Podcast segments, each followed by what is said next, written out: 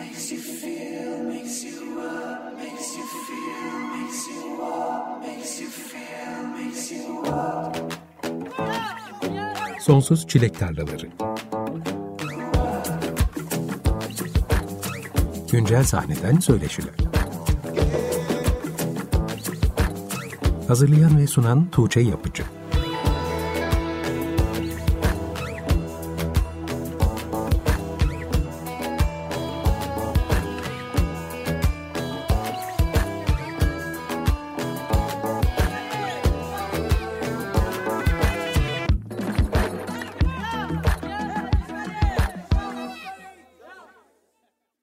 doksan beş nokta sıfır Açık Radyo'da Sonsuz Çilek Tarlalarından herkese merhaba. Ben Tuğçe Yapıcı. iki bin yirmi birin son ayına girmişken senenin son konuklarını ağırlamaya devam ediyorum. Programa Hedonotopya'nın on iki Kasım'da yayınlanan Nergis albümünden, albümle aynı ismi taşıyan parçayla açılış yaptık. Bu akşam Hedonotopya ile yani Kerem Feyzi ve Fırat Külçek'le beraberiz. Hoş geldiniz. Merhaba. Merhabalar, hoş bulduk. Sizi özledim. Nasılsınız görüşmeyle? Eyvallah, biz de seni özledik. Bir mukavele. İyiyiz, daha iyiyiz. Öğreniyoruz, büyüyoruz, ilerliyoruz. İyiyiz. Albümümüzü yayınladık. Biraz daha rahatladık diyebiliriz. O süreçleri atlattık. Başka süreçleri bekliyoruz işte. Hep öyle. Önümüzdeki bir saat boyunca Hedonotopya'nın Nergis adlı altıncı albümünden parçalar dinleyeceğiz ve albümden bahsedeceğiz. Ama albüme geçmeden önce biraz arayı kapatalım istiyorum. Geçen yılda Ekim ayında beşinci albümünüz Beyaz Durak'ı yayınlamıştınız. O albümden sonra buluşma fırsatımız olmamıştı ama pandemi başladığından bu yana iki albüm yayınladınız. O yüzden geçtiğimiz iki yıl sizin için nasıl geçti? Pandemi sizin hayatınızı nasıl etkiledi? Neler yaşadınız, neler düşündünüz, neler hissettiniz? Hepsini merak ediyorum. Pandemi bayağı etkiledi tabii. Bitecek dedik, bitmedi falan. En azından Beyaz Durak albümünde evde kayıt yapıp onu yayınlayabildik. Bu da bizim için ayrı bir süreç oldu. Hem öğreticiydi hem de içi de dönmüş oldu diyebilirim.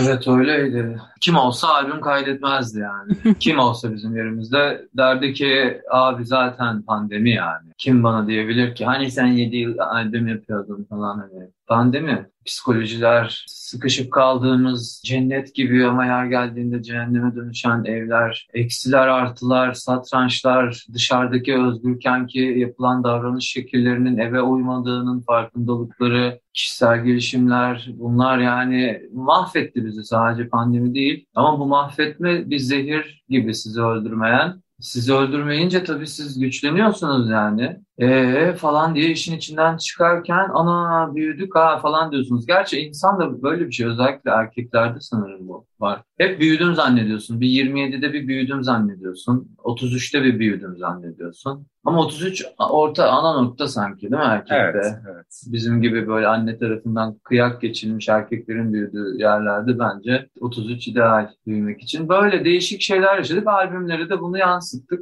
İlk yaptığımız Beyaz Durak, Ören bölgesinin anılarımızda kalan son yapılarını kustuğumuz, artık çocukluk ve gençlik ve bugüne kadarki Hedonotopya'yı oluşturmuş dürtülerin, daha çocukluk dürtülerinin bir artık bir paketlenip kesinlikle evde kötü bir elektrikte saçma sapan yatak içleriyle yalıtılmış giyinme dolabında işte vesaire böyle kayıtlar yaptık. Albüm prodüktörü yani masa prodüktörü Kerem Feyzi. Bu albümün de öyle, bu son iki albüm. Birlikte yaptık işte. Ama yani teknik mühendis Kerem'dir yani. Hani ben de bildiğin oldu mu lan? Oldu değil mi? Bence çok iyi oldu oğlum orası filan gibi. Zıpırı işte ortada böyle dönüp duran. Abi şunu da kaydedelim abi bak dur şöyle yapalım falan. İşte Kerem diyor ki hayır hayır bence diyor o iyi oldu öyle falan, sen bilirsin diyor, soru işaretini bir atıyor içime.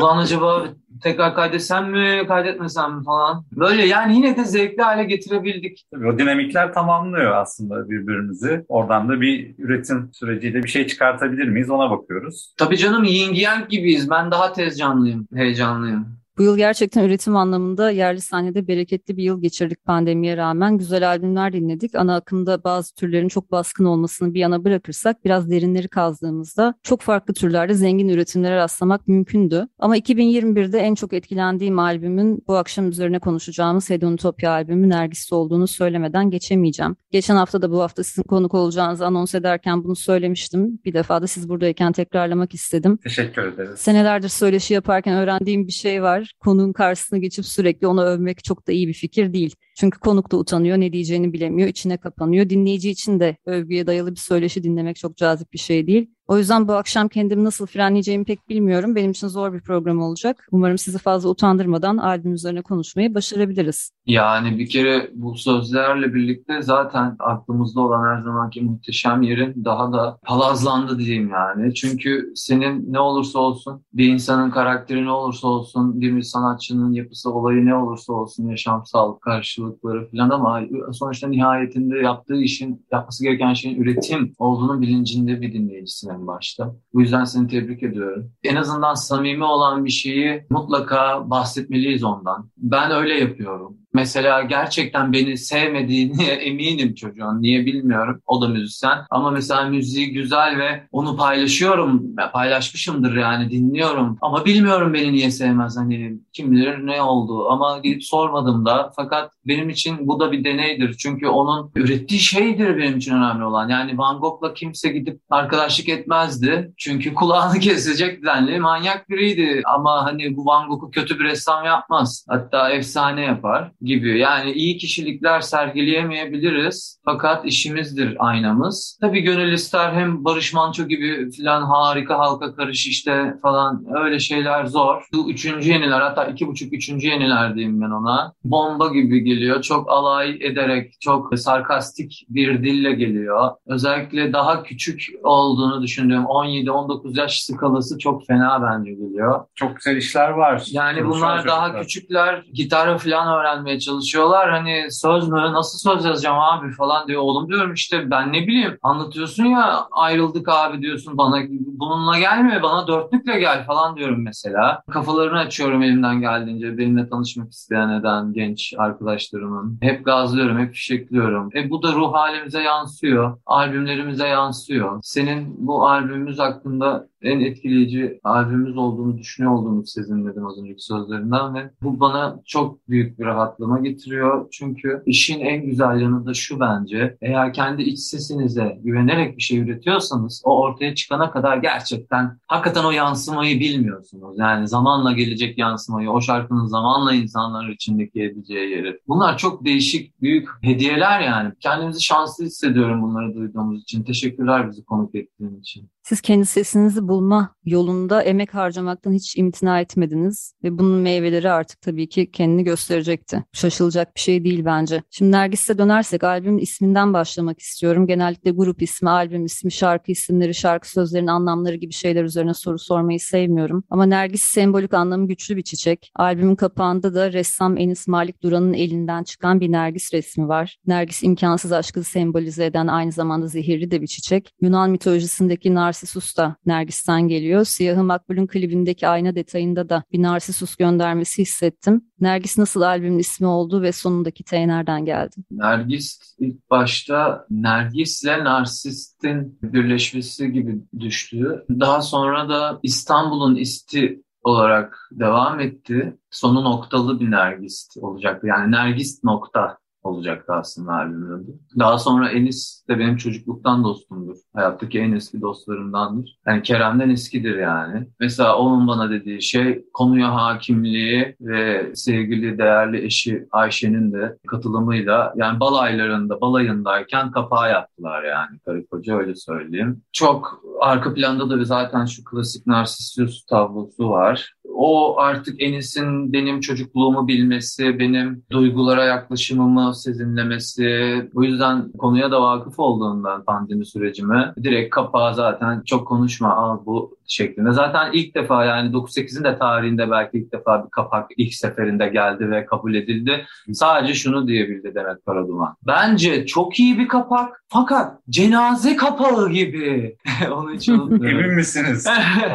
Nergis albümü otuz günlük bir kayıt süreciyle Asos'ta bulunan bir zeytinyağı fabrikasında kaydedilmiş. Sizin fırsat buldukça uzun kamplara gittiğinizi ve doğayla ilişkinizin güçlü olduğunu biliyorum. Bu defa neden evde kaydetmek yerine Asos'u ve neden bir zeytinyağı fabrikasını seçtiniz? Bu mekan tercihi albümü hangi açılardan nasıl etkiledi? Öncelikle buradan da Nurlan Yusifov Bey'e çok teşekkürlerimizi sunuyoruz. Nurlan Baba! Bizi otuz gün boyunca, hatta kırk güne yakın bir zaman boyunca orada kayıt yapmamıza izin verdi. Asos'ta fabrikada çok iyi bir elektrik vardı. Cihazlar tam anlamıyla performansını sergiliyordu. Mikrofonu açıyorsunuz, sonuna kadar dip gürültüsü yok. Hani öyle bir şeydi. Çünkü bir vadinin ortasında hiç başka manyetik alan bir yerleşim olmayan bir yerde kayıt yaptık ve çok kaliteli bir elektrikle evet. kayıt yaptık.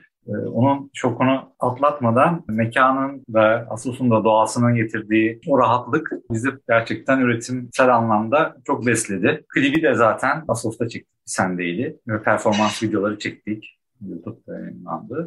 Fabrikada ilginç bir deneyimdi. Ben pandemi döneminde bir süre orada da çalıştım. Baktık konserler yok. Kazancımız sonuçta konserlerden sağlıyoruz. Sağ olsunlar bu şekilde bir yardımla da dokundu. Kimin fikriydi? Fabrika fikri nereden çıktı? E ben fabrikada çalışıyordum zaten. Hani böyle bir şey olabilir mi? Burada kayıt yapabilir miyiz? Ben yola çıktı. Hatta aletleri toplayıp geldi. Sonra benim arabaya sığdırdım direkt bütün aletleri. İnanılır gibi değil ki. Kerem Loadmaster'lık yaptı sekiz yıl. Uçak yükleme uzmanıydı. Ben yani, tebrik ettim onu yani. yani. Sonra yığdı, yığdık onları bir fabrikaya işte. Yönetmenimiz ve dostumuz, can dostumuz, kısa sürede bizi fetheden Sevinç Yusifova. Kendisini nasıl anlatsak bilemiyoruz yani. Onun babası olan Nurlan Yusifov babamız da babamız sayılır yani. Bize dedi ki çocuklar siz burada kayıt yapabilirsiniz. Ben de dedim ki bak yaparız ama. O da güldü dedi ki tabii ki yapmalısınız. Dedim bak ama ben buraya gelirim yazın. Ben burada en az otuz kırk gün kayıt yaparım Nurlan baba dedim. Tabii ki dedi. İyi dedim ben de. Kerem de orada çalışıyorken Kerem'e dedim ki orada yapacağız mı? Kerem direkt kurmuştu zaten senaryoyu. Abi tamam kayıt orada diye. Ben kışın çalışırken nerelerde klip çekeriz falan bütün Asos'u dolaştım, nereler uygun olur, nasıl yaparız onun planını da yaptım yani aynı zamanda. Tabii o arada zaten Nergis benim kafamda şekillenmişti. Yani normalde biz Kerem'le albümleri birlikte yaparız ederiz falan ama hani oluştururken biraz daha bende patlıyor ilk dönemleri. Ee, bu biraz daha konsept oldu. Evet konsept oldu direkt. Yani teorik olarak şeyi hazırlamıştık biz. Ben yani hani albüm bu abi kusura bakma özür dilerim dedim. O Asos ayrıydı ilk defa. Kaç aydır orada çalışıyordu. Ben evde tek başıma ve kendimle yüzleşmemi bir aynaya, yaşayan bir aynaya bakmayı deneyimlerken bunun sonuna doğru ha, zaten teorik olarak çıkmıştı her şey. Ben insanlara anlatıyordum işte dostlara falan. Diyordum ki bakın işte burada şöyle olacak. La la la la la la olacak işte tam orası falan diyorum mesela şarkı çalarken gülüyorlar falan. Oğlum diyorum bak gülüyorsunuz ama gerçekten orası öyle olacak falan sonra albüm öyle hemen oldu.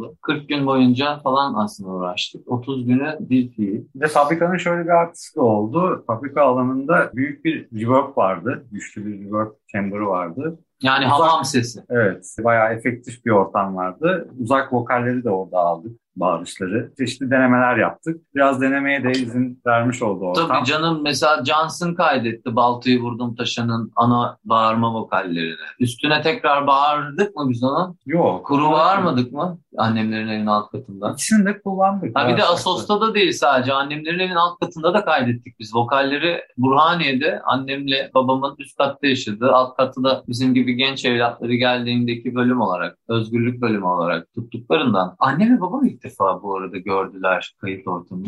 İnanamamış babam. Daha sonra beni tebrik etti dışarıda. Çok fazla tebrik almamıştım yani özellikle müzik konusunda. Daha çok hani öğretmenliği, aman oğlum öğretmenliğin bak kıymetini bil falan. O kendisi de okul müdürü emeklisi çünkü. İlk defa gelip oğlum sen buralarda böyle ortamlarda çalışıyorsunuz, kayıt yapıyorsunuz. Sonra bunları albüm olarak yayınlıyorsunuz. Oluyor mu dedi. Ben de dedim ki baba yani olduruyoruz. Sence oluyor işte mu deseydin?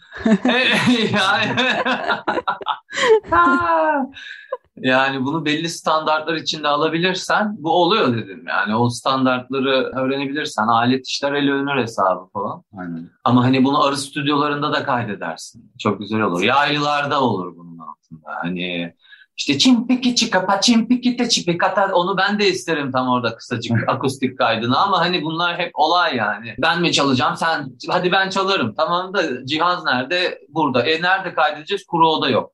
Yani biz kuru oda olmayan yalıtımsız yerlerde kayıt yapmada artık o kadar çok sanırım level aldık ki artık biraz da sound'a dönüşmeye başlamaya başlayacak bu iş böyle giderse yani. Sound'unuzu belirliyor yani. Yani mec- mecburi bir de şimdi aramıza bizim şey katıldı.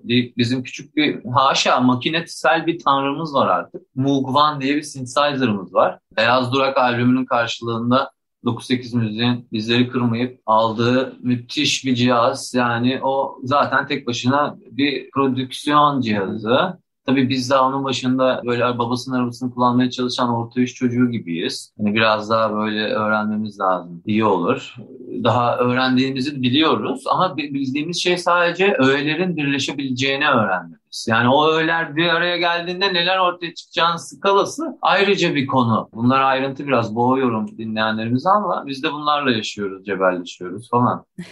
Albümler böyle oluşuyor yani. Hikayeleri dinlemek çok güzel ama müziğe çok ara vermeden Hedonotopya'nın bu albümün habercisi olarak Ekim ayında yayınladığı Biz Sen Değil parçasını dinleyeceğiz. Henüz albüm yayınlanmadan bile onlarca defa dinledim bu parçayı. Hissiyat olarak bana biraz iki bin on sekiz tarihli Yakamos Sandal albümümüzdeki Bilki parçasını hatırlattı. Onun gibi hipnotik bir etkisi var. Bu arada Bilki şarkısını daha çıkmadan klibiyle birlikte sizin evin salonunda izlediğimiz an hala aklımda. Vay. Kaç sene geçti ama o an ne kadar etkilendiğimi unutamıyorum. Ne o? Dilerseniz şimdi Biz Sen Değil'i dinleyelim. Ardından Hedonotopya ile sohbetimize kaldığımız yerden devam edelim. Açık Radyo'da Sonsuz Çilek Tarlaları programı devam ediyor. Hedonotopya'dan Biz Sen Değil dinledik. on iki Kasım'da yayınladıkları Nergis albümünün ikinci parçasıydı. Bu akşam konuklarım Hedonotopya ikilisi Kerem ve Fırat, sohbetimize devam ediyoruz. Sizin diskografinize baktığımda iki bin on altıdan beri her yıl bir albüm yayınlıyorsunuz ama arada single bile yayınlamıyorsunuz. Son senelerde baskın bir tanıtım stratejisi olarak tercih edilen başka sanatçılarla ortak çalışmalar, düetler yapmak gibi tercihleriniz de olmadı bugüne kadar. İki albüm arasındaki zamanda dinleyicilerinizle bağınızı koruduğunuz tek alan aslında konserler oluyor. Bu anlamda dönemin stratejilerine uyumlu davranmak gibi bir derdinizin olmadığını hissediyorum. Artık sanatçıların hep yakındığı bir şey. Albüm çıkıyor. Birkaç gün sonra dinleyiciler yeni bir şey yok mu? Ne zaman yeni şarkı gelecek diye sormaya başlıyorlar. Kayıt yayınlama anlamında uzun aralar verdiğimizde unutuluyoruz diyorlar. Siz unutulmakla ilgili bir sorun yaşamıyorsunuz gibi görüyorum. Aksine artık altıncı albüme gelmiş olmanıza rağmen sürekli yeni insanların sizi keşfetmeye devam ettiğini görüyorum. Bilenlerin de şarkılarınızı tüketemediklerini görüyorum. Aynen. Kendilerine şizolar diyen dinleyicilerinizle aranızdaki bağı canlı tutan şey sizce ne? Ya şimdi bir defa şöyle bir şey var. Orada bir üretimin gücü var. Çünkü her sene bir şeyler yayınladığınızda o birikiyor, birikiyor, birikiyor. Yeni dinleyiciler de katılıyor. Devamlı kendini besleyen bir üretim sistemi haline geliyor. Evet, üretim tsunamisi diyebiliriz. Evet, öyle dalga dalga geliyor. Neden? Bilmiyoruz. Öyle hissettik biz en baştan beri. Nasıl bir histi bu? Bilmiyorduk. E, sadece müzisyenin her yıl bir albüm üretmesi gerektiğini düşünüyorduk. Bunun içinde ideal olan şarkı sayısı yedi. Bu zamanla oluştu hep bu düşünceler. Ya bir günde belirlemedik yani. Hiçbir şey için acelemiz olmadı. Sofar'dan edalar bizi ilk ittirmeseler, çağırmasalar, video falan, Tahsin Güngör Aktürk yüz yüzeykenden o mixte coşmasa falan, bize böyle güzel pırıl canlı kayıtlar gelmese biz gaza falan gelmezdik ilk albüm için yani. Daha çünkü ben pişmesi gerektiğine inanıyordum. Bana kalsa daha oho falan da ama bir anda kafam döndü. Kerem, Kerem de okey dedi. Hiç düşünmeden direkt aldık. Zamanı gelmişti artık. Aha. Belki de. Biz çünkü sadece şuna baktık. Ya biz bu şarkıyı kimin için yaptık? Biz bu soruyu sorduk hep. Kimin için yaptık? Sanat sanat içindir, sanat halk içindir. Ya bilmiyoruz ki, biz bunları düşünmüyoruz. Biz bu şarkıyı beğendik arkadaş ya. Bir şey anlatıyor yani. Biz bu şarkı nasıl yapsak da tutar bölümünü, o müzisyen arkadaşlara selam söylüyorum, o kızan. Abi işte şarkı çıkarıyorum, haftaya dinlenmesi düşüyor. Bunlara da yetmiyor ki adam gibi bir yaklaşımı doğru bulmuyorum. Bilmiyorum, Kerem de benim gibi düşünüyordur çünkü. Aynen. Arkadaş sen şimdi öyle bir şarkı yapıyordur ki o şarkı bir hafta yetiyordur be, bir haftada. Hani bir hafta sonra artık dinlenecek bir şey kalmıyor olabilir. Bak buna bir dikkat et sanatçı olarak. Mesela ne bileyim, kendine bir öz eleştiri getirmeye başlasan iyi olur. Kaç yaşında bunu diyen arkadaşlar bilmiyorum. Ama hani mesela nedir bu öz eleştiri? Şu: abi, abla, ben sadece kendi iç dünyamın bana haykırdığı şeyi kusarım. Başka şeyi kusup da üstümü kirletmem. Yani sırf bak kusuyorum da hadi lan kus be dedikleri, bak hemen kusayım sana Ö, diye kusulmaz. Yani kusulmanın bir zamanı vardır, bir şartlar gerekir, dolman gerekir, yüklenmen gerekir, bir enstrümanınla vakit geçirmen gerekir, zor beğenmen gerekir. Mesela zor beğenme, kendini zor beğenmelisin. Her insan kendini zor beğenmeli ama kendini sevmelisin. Hadi bakalım, kendini sevmelisin ama zor beğenmelisin üretimini. Fiziğimizden bahsetmiyorum burada. Fiziğimizi sevelim. Ama bir üretimden bahsediyorsak kendimizi neye verdiğimiz konusu çok önemli. Müzisyen arkadaşlarım ünlü o da olabiliyor bunlar. Tanıştıkça görüyoruz. Adam ünlü yani ve ya da kadın ünlü. Ya diyor mesela şeyi diyor coverlamak güzel olabilir. Sonra ben içimden diyorum ki coverlamak mı? Yani benim bir şeyi coverlamam için önce biraz sakinleşmem gerekir üretken biri olarak. Yani niye coverlayayım ki? Zaten o şarkı var. Ama onu öyle bir coverlarım ki sen şarkı girdiğinde olduğunu anlamazsın. Adını da hatta şey filan zannedersin. Aa aynı isimle şarkı yapmış bunlar. Sonra ortalarına doğru çapozlarsın. Aa o şarkı oğlum bu onun cover'ı gibi. İşte hani mesela vursalar öleme bozulur yasaklar. Yani şimdi bunu okusam ben ne olur ki? Kadın en iyi haliyle okudu zaten. İşte ben de okuyacağım onun kadar iyi. Ya sen onu evde banyoda oku lütfen tamam. Yani sen bize yeni bir şeyle gel kardeşim bak. Sen bir şeyler üret diye kaç dünya savaşları oldu. İnsanlar öldü, tecavüzler, kötü olaylar. Sırf ortaya çık samimi bir şey üret diye. Yani ülkemin bu pop zirvesi böyle en kaliteli. Bana soruyorlar Hedon'u karma listenizde Hande Yener'in ne işi var? Yani Hande Yener çünkü o şarkısında bir kere söz olarak ilk defa gerçekten güzel takılınmış. Ve altyapıları İtalyan bir herifle ilk defa çalışıyor ve Türk popunun zirvesindeki isimlerden biri o Hande Yener. Hangi şarkı? Romeo. Eğer devam ettirirse o kanalı Türk popunun zirvesine bir alan değişebilirdi mesela. Sonra oradan kırdı bir şekilde daha az ünlendi, düştü bir. Yani hani izin verilmiyor o zirvede ya. Onu acaba kim kıracak? Ben böyle şeyleri düşünmeyi severim. Yani o arada bunu kıracak olan gençlerin dinleyip etkilendiği grup olmayı isteriz. Biz işte gidip de en ünlü grup, aa, yok yok bizi bozar. Sokakta rahat yürümek benim hoşuma gidiyor. Hani o yüzden bu hava iyi, bu güzellik iyi. Biz albümümüzde sadece içimizden gelen şeyleri yapıyoruz. Kendimiz bile buna şaşırıyoruz. Yaparken ortaya çıkıyorlar da çoğu. Bundan memnunuz. Bu rastgelesellik, bu dadaizme selam hoş. Yeni düşünceler var, evet bilmem ne pop var, yeni akımlar, Z kuşağı falan tabii ki de. Ama izin verin Z kuşağına bence. Önce bir poplaşsınlar, bir aptallaşsınlar, bir on altı on sekizi yaşasınlar. Onlar da gün gelip otuz kırk olduklarında işte o zaman ne dinledikleri, o zaman ne ürettiklerine ufuk açarsak daha umutlu konuşabiliriz gelecekten diye düşünüyorum. Şimdi ilk bölümde Kerem de bahsetmişti. Albümün tüm parçaları birer canlı performans videosuyla birlikte yayınlandı. Siyahı Makbul için de ayrıca bir klip çekmişsiniz. Bu videoların da hepsinde bugüne kadar hep siyah giyinen ikinizi bu defa beyazlar içinde görüyoruz. Ne isim geliyor bu değişim? Çok siyah giydik.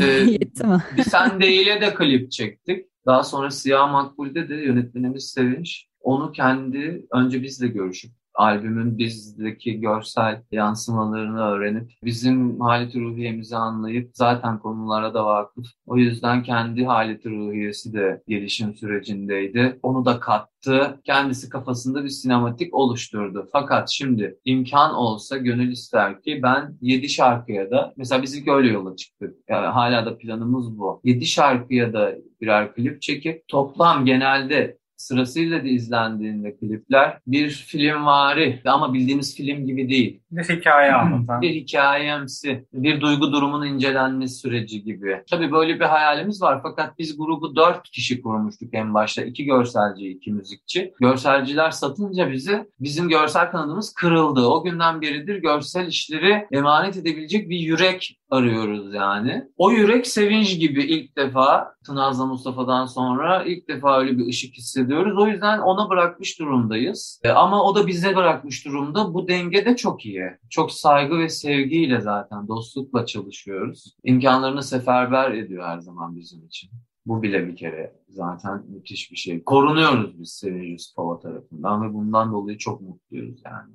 yedi yılda yedi albüm diye bir hedef koydunuz kendinize ve bu yedi albümlük döneminde aslında Hedonotopya'nın ilk dönemi olarak yorumluyorsunuz sanırım. Evet. Bu soruyu ikinci, üçüncü albümde sormak erken olurdu ama artık altıncı albüme geldiğinize göre sizin de aklınızda sonrası şekillenmeye başlamıştır belki. Hı. Yedinci albüm çıktıktan sonra ne olacak? Yeni bir hedef mi belirlersiniz yoksa bambaşka bir yola mı girer Hedonotopya? Ya hayat gösterecek onda biraz öyle düşünüyorum. Hani bir yediyi yayınladıktan sonra bir durup bakacağız herhalde. Neredeydik? Nereye geldik ve o da belirleyecek sonraki aşamaları. Tabii ki var aklımızda bir şeyler. Yani biraz ben açıkçası şöyleyim. Ben yedi albüm yaparız. Benim bir ateşim söner diye düşünüyordum. Bir herhalde bir sakinleşirim ben de falan gibi düşünüyordum. Sönmeyecek gibi mi? E yani araya Nergis girdi. Şimdi benim Nergis planım yoktu ki. Ben zaten planlamıyordum ama hani düşünsel planımda hayat araya bana bir albüm hediye etti. O yüzden ben ha vay be seviyorum lan hayat seni şeklinde Kerem'le yürüdüm. Şimdi ben aslında yedide yapacağımız şeyi altıda düşünüyordum. Ama araya Nergis bir saniye onlar kim ya?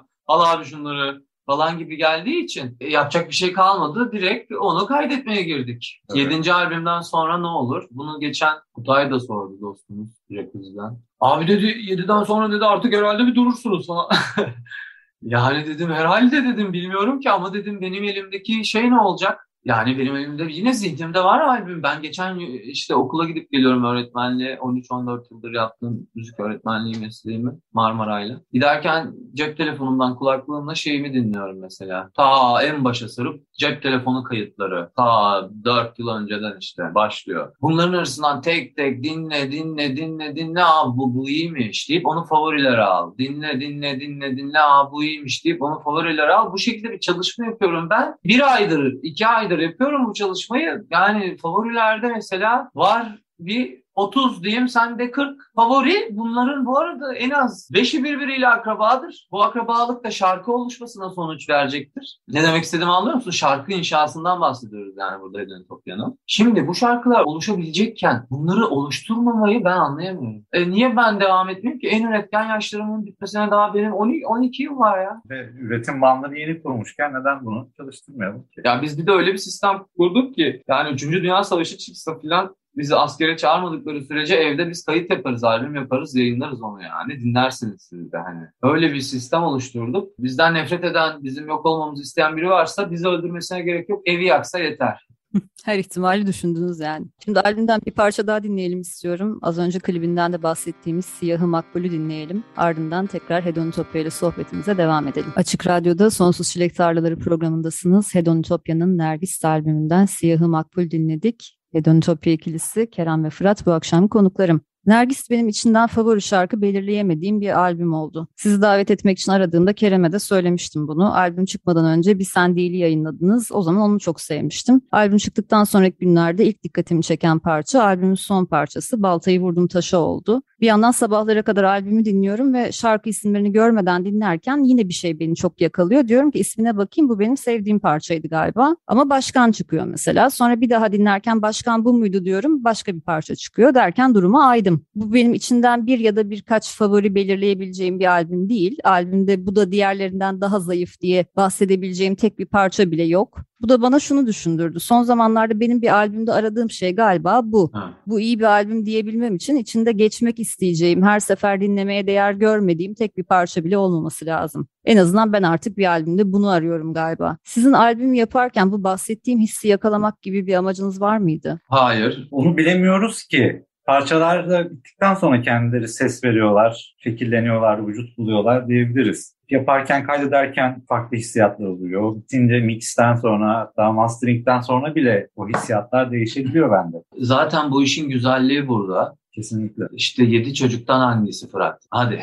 Falan gibi hani bilmem ki her biri ayrı kafada çocukların yani yayılmadıktan sonra da kendi hayatlarına devam ediyorlar, dinleyiciler de vücut buluyorlar. O zaman şimdi programın sonlarına doğru yaklaşırken Hedonotopya'nın Nergis albümünden bir parça daha dinleyelim. Bu akşam beş parça dinleyeceğiz demiştim. Başkan parçasını dinleyeceğiz şimdi, ardından sohbetimize devam edeceğiz. Açık Radyo'da Sonsuz Çilek Tarlaları'nın son bölümündeyiz. Hedonotopya'dan Başkan dinledik. Kerem ve Fırat bu akşam konuklarım. Hedonotopya'nın son albümü üzerine konuşuyoruz. Bu akşam sizin geçmişinizden, Hedonotopya'nın nasıl kurulduğundan, hangi yollardan geçtiğinden çok fazla bahsetmek istemedim. Ama zaten satır aralarında saklı tüm hikayeniz. Açık Radyo'da sizi daha önce de konuk etmiştik. Her geldiğinizde aynı şeyleri konuşursak tekrar tekrar buluşmanın bir anlamı olmaz diye düşünüyorum. Zaten bunları pek çok röportajda da anlattınız bugüne kadar ama siz Radyo Boğaziçi'nin Battle of the Bands yarışmasında birinci olduktan sonra aslında yarışmanın ödülü olarak iki bin on altıda ilk albümünüzü yayınlamıştınız. O günden beri de dokuz sekiz müzikle çalışmaya devam ediyorsunuz. altı albümdür. Kimyanız tuttu ve yollarınızı ayırmadınız. Bu yılda Battle of the Bands yarışmasında jüride yer aldınız. Evet. Aslında çok da uzun olmayan bir süre önce katıldığınız yarışmada bu defa jüri olmak nasıl bir deneyimdi ve yarışmaya katılan ekipleri değerlendirirken ne aradınız? Valla çok keyifliydi bir defa. Önce Boğaziçi, Radyo Boğaziçi'ye teşekkür ederiz. Harikaydı. Yalçın Biroğlu da oradaydı. Bizi seçen jürideydi. Onunla jüri üyesi olarak tekrar Boğaziçi'nde olmak çok keyifliydi. Hakan tasdikti canım. Hakan Tamar vardı. Onunla da birlikte. Ha ha ha. Hakan, Hakan dedim ben. lisedeyken, bu, lisedeyken Burhaniye'de Uydudan Sinindirim T V'yi izliyordum. Vay be dedim be Hakan. Çok severim onu. Hepsini öyle de. Çok fantastik bir şey ya bir kere. Ben zaten uçtum sevinçten. Hep gülüyordum ya. Bu arada bayağı çalıştık. Bütün katılımcıların kayıtlarını dinlemeye çalıştık. Onun için de eleme yaptık. Tabii tabii. Burada böyle kılı kırk yaran hayatlar yaşayan arkadaşlarımız şey dedi. Abi bayağı inceliyorsunuz. Hani Kerem'e dedim ki abi bir tur dinle önden. Bir on on beş bir şey seç. Sonra bana dedi ki bunlar. Sonra bir ben de ayrıca bir dinleyeyim dedim. Sonra ben on beşi dinledikten sonra bir de oturdum diğerlerini dinledim. Kaç kayıt vardı yaklaşık? Bilmiyorum ki. Vallahi sekiz dokuz saatinizi alıyor dinlemek. Hı hı. Hı. Ne aradınız peki değerlendirirken? Yani müzikte de öyle beni etkileyen, bana dokunan, duygularını kendi iç seslerinden geçirerek yansıtabilen müzikleri aradık. Mesela şimdi bunu yapıyorlar ama ilerleyen senelerde ne yapabilirler acaba'yı da öngörebilmek gerekiyor aslında jüri üyesi olduğunda. O da büyük bir sorumluluk. Tabii, tabii ki işte canlıda nasıl olacak? Yani o performanslar da onları belirledi zaten. O yüzden orada bir final performansları da dinledikten sonra karar verdik. Ama ben hani beşte dört tutturdum diyebilirim yani. Zaten oy birliğiyle karar verildi. Üzerinde tartıştık. Herkes notlarını aldı. Benimle dalga geçtiler. Bak bak öğretmen olduğu nasıl belli diye. Böyle yazmışım falan. Evet, Fırat bayağı uzun uzun notlar aldı. Tabii ben şeyden başlıyorum işte bas akortsuz çıktı saçmalık. İkinci şarkının ortası basçı topladı. Şimdi daha iyiler falan. Seyirciyle not... diyalog önemliydi işte. Tabii. Seyirciyle diyalog içinde. İşte gitarist çok iyi, vokal çok kimseyi sevmiyor. Vokalin bu kimseyi sevmez tavrı güzel değil. Çünkü çok ultra yakışıklı değil. Böyle davranmamalı bence falan gibi böyle şeyler yazmışım ya. Dalga konusu oldum. Yani. Çok iyiydi. Kapanışta işte ödülleri dağıtmaya çıktık. Fırat bütün gruplara bunları da aktardı. Ah, keşke orada olsaymışım bazen gerçekten. Bazen sinirlenenler oldu falan ama sonradan tatlıya bağlandı. Çünkü onların iyiliği için söylenen şeylerdi bunlar. Tabii ki de öyle. Tabii Geliş, ki de. Kendi gelişimleri için. Ben kişisel olarak onları tanımıyorum ki bir tabii kere. Yani evet. Onların hangi, belki aslında dördüncü olan grubun elemanlarıyla belki çok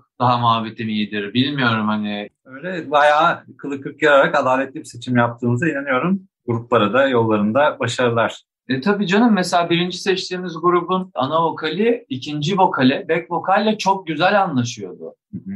Yani bu aralarındaki vokal anlaşması bir kere geleceğe çok umutla bakmamızı otomatik olarak sağladı. Mesela bir başka grupta yani bu ilk birinci gruptaki arkadaş mesela buna izin vermiş ana solist. Yani bu bir egoya yer açmadır sahnede. Grubu sahiplenme. Yani ama mesela bir diğer grupta yine müziği güzel olan ama ana vokal sesi çok güzel olan gitariste izin vermedi. Yani tam izin vermiyor. İzin verse aslında çocuk hem çok yakışıklı hem sesi de fena değil. Kopacak bence grup ama hani işte o grubu ben kurdum kafası. Bilirim ben o dinamikleri yani. Hani o yüzden görür görmez anlıyorsun zaten. O dinamikleri bildiğiniz için sizin yaptığınız yorumlar başka oluyor zaten. E zaten ben gruba bakar bakmaz çalımından anlarım yani. Hani nasıl olduğunu, arkadaşlıklarını anlarım, seviyelerini, anlaşmalarını, ne kadar vakit geçiriyorlar anlarım. Her şeyi anlarım. Ben yıllarca Replikas izledim, yakından Nekropsi izledim yani. Hani onların sahnedeki canlı deneyimlerini, birbirlerine bakışmaları, aksiliklerdeki birbirleriyle diyalogları falan bana çok şey öğretmiştir yani.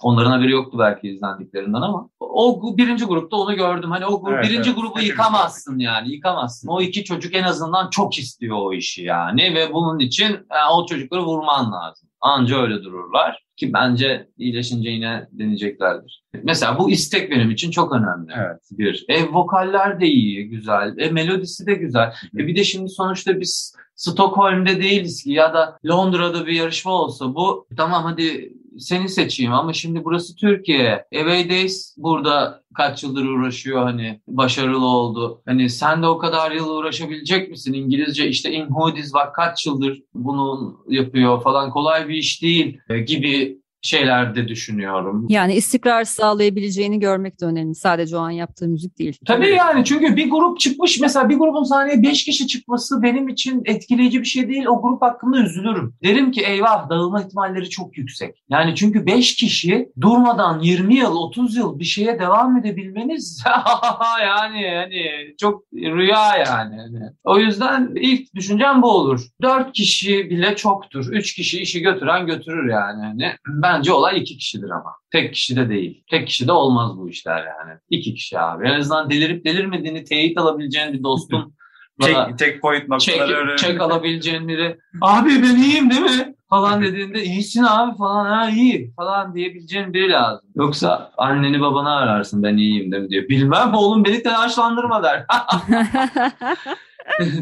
Yani çünkü insanı çok iyi tanısa da aslında insanı en az ailesi tanır. Şimdi programın sonuna yaklaşıyoruz ama size dair dikkatimi çeken bir şey var. Bunu da sormadan geçmek istemiyorum. Ben senelerdir sizin röportajlarınızda ya da kendi aramızda ettiğimiz sohbetlerde hiçbir zaman şikayetçi bir söyleminize rastlamadım. İşte sektör şöyle, insanlar böyle, müziğimiz anlaşılmıyor, aslında daha geniş kitlelere ulaşmamız lazım gibi serzenişler duymadım sizden hiç. Eyvallah. Aksine hep sahip olduklarınız için müteşekkir, elinizdekiler için şükran duyan bir tavrınız olduğunu görüyorum. Halbuki bizim ülkede çoğu sanatçı, hatta sadece sanatçılar değil, niş işler yapan çoğu insan biraz alacaklıdır. Belki de haklı olarak öyledir, bilmiyorum. Ama sizde böyle bir alacaklı olma durumunun esamesi okunmuyor. Elinizdekiler için müteşekkirsiniz ve daha fazlasını elde etmenin anahtarını da yine kendinizle, daha fazla çalışmakta olduğunu düşünüyorsunuz gibi bir izlenim alıyorum. Arka planda bu tavrınızı belirleyen ve besleyen şey nedir? Yani çok sıfırlardan başladık biz. Belki bir hayaldi şimdi yıllar önce göstersen buralara gelmek. Evet, ya da hayaldi. Zaten hayaldi. Yani bizim hayalimiz bu yaşadığımız şey. Bir de biz müziği bizden üst bir şey olarak gördük. Grubu Hedonotopya'yı Kerem ve Fırat değil de bizden daha üstte bir şey gördük ve onu besledik. Tabii. Onun için çalıştık. Bizi var eden şey çünkü Hedonotopya. Sizi var eden şey üzerine çalışmanızdan daha kıymetli bir şey göremiyorum ben hayatta. Ben de. Bizim toplamımız Hedonotopya etmez. Bunu söylüyorum her yerde. Kerem'le benim topla, topla bizi. Biz Hedonotopya etmeyiz yani. Çünkü Hedonotopya'da yapay zeka da vardır, enstrüman vardır, bir sürü şey vardır. Başka insanların pedal vardır, var. Kart vardır, hepsi vardır. Ama öyle deme abi, beste falan. Ya hayır, sound vardır. Bunların hepsi bir araya gelmiş. Bu bir teori, sonra bu bir test, sonra bu bir artık gerçeğe dönüşmeye başladığında siz artık bunu o kadar çok hayal etmiş oluyorsunuz ki önden. Hani işte P Y T'ye gitmeden evvel oğlum bak hiç dinlenmesek bile yapacağız bak falan gibi, hani belki öleceğiz sonra belki dinleyen olur falan, ya okey misin? Okeyim. Bak işte hayatımız buna yön verecek, insanlarla dolup taşacak günü gelecek, işte insanlarla karşılaşırsın edersin. Bak işte bana gelme, işte ben şöyle aşık oldum, şöyle seviyorum, işte Elazığ'da yaşıyor, ben gidiyorum falan, hani gidemezsin yani, hani ben de gitmeyeceğim sen de. O yüzden bunun sözü söz mü söz. Şimdi neden bu sözü veriyorsun? Çünkü tanıdık bir mizaçla, dostla bir şey üretmenin tadını biliyor musun? Heh, işte o. Ama hani birbirine dur sıra bende, çekil dedim falan egoları değil yani. İşte sessizlik, birbirini tanıma, bilme. Mesela birinin daha sabırlı, birinin daha sabırsız olmasının, aslında sabırlı olanın istediğinin gerçekleşmesiyle defalarca kez sonuçlanması gibi değişik dengelerle oturan bir ilişki çeşidi bu. Bu bir yoldaşlık yani. Tabii, buna biz yemin ettik kendi kendimize. Ama hani İslamik anlamda and içme ya da öyle çok önemliyiz biz, bu misyon çok önemli falan değil. Yani biz biliyoruz ki Hedonotopya olmasa çok basit birer sıradan normal insan oluruz. Ve normal olmak benim en büyük korkumdur yani. Farksızlık korkusu demiştik bir röportajda. Yani farksızlık korkusu dedik tabii beş altı yıl önce bir röportajda. Farksızlık. Yani ben şimdi bütün müzik öğretmenlerimin elimden öpecek halim yok. Hani tanımıyorum kendilerini ama hani hepsinin emeği, mesleği başımla bir, ama hani sadece müzik öğretmeni olmak beni yok ederdi yani. Ben yok olurdum yani.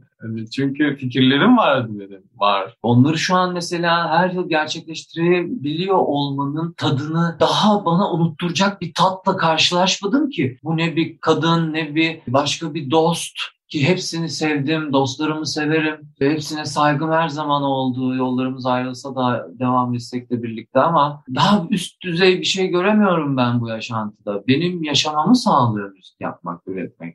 Yoksa ben yaşamayı vallahi öyle çok da oley be falan diye bir şey olarak gören biri değilim. Yani ama eğlenceli biriyimdir. Hani kamp hayatlarını severim, şunu bunu, ama müziği severim ben. Müziği bir yere hapsetmeyi severiz biz Kerem'le. Kayıt yapmayı severiz yani. Çünkü biliyoruz onunla oynamak güzel, onu değiştirmek güzel. Bu bize ait. Hele hele rüyamızın en büyük gerçekleşmiş kısmı bize göre. Biz bir sesler yine düşüneceğiz. İçimizden gelecek. Bunları kaydedeceğiz ve insanlar bunu merakla bekleyecekler.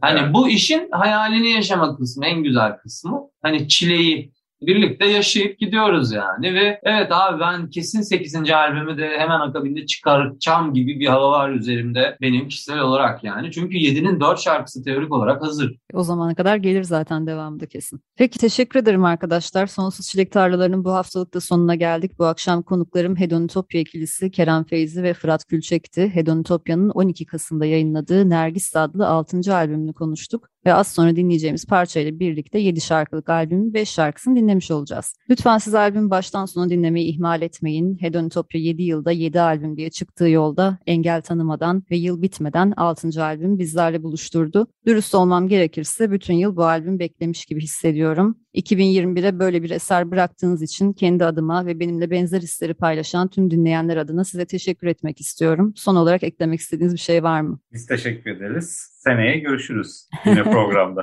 Vallahi eyvallah. Yani sözlerin, beğenilerin benim için özellikle önemli. Benim Sonuçta için müzikal beğeninin tekrar her şeyin üstünde olduğunu düşünüyorum. Bu mevzu bahis müzik konusunda. Ve adı müzik bunun, adı edebiyat değil. O yüzden melodileri çok iyi inceleyelim, çok içimizden çıksın diye düşünüyorum. Müzisyen dostlarıma da bunu tavsiye ediyorum. Sadece söze abanmayalım. Çünkü bu bir rap, hip hop, yani günümüzün punk etkisi diye yorumladığım bir etkinin ürünüdür ki iyidir. İyi örnekleri çok fazla. Ama unutmayalım, bunun adı müzik. Bunun adı laf edebi ya da edebi bilimler değil yani. Bu müzik. Adı müzik. Bakın ne konuşuyoruz? Biz müzik konuşuyoruz. Müzik nerede? Edebiyat tarafından ele geçirilmiş bir sarmaşık gibi. Yani bunlara uyanık olmak lazım sanatçılar olarak. İncelediğimiz, içinde uzmanlaştığımız dallara biraz hakim olmamız lazım. Biraz uzaktan ölçeklerle bakmamız doğru olur diye düşünüyorum. Hepinizi tanımasam da seviyorum. Kendinize iyi bakın. Güzel bir kapanış oldu bence. Sizlere son olarak Hedonotopya'nın Nergis albümünün kapanış parçası olan Baltayı Vurdum Taşa ile veda edeceğiz. Çok da alışık olmadığımız türde güçlü bir albüm kapanış parçası kendisi. Gelecek pazartesi yine saat yirmide görüşünceye kadar hoşçakalın.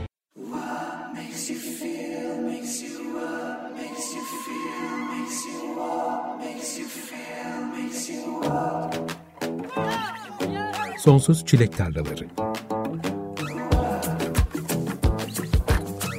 Güncel sahneden söyleşiler. Hazırlayan ve sunan Tuğçe Yapıcı.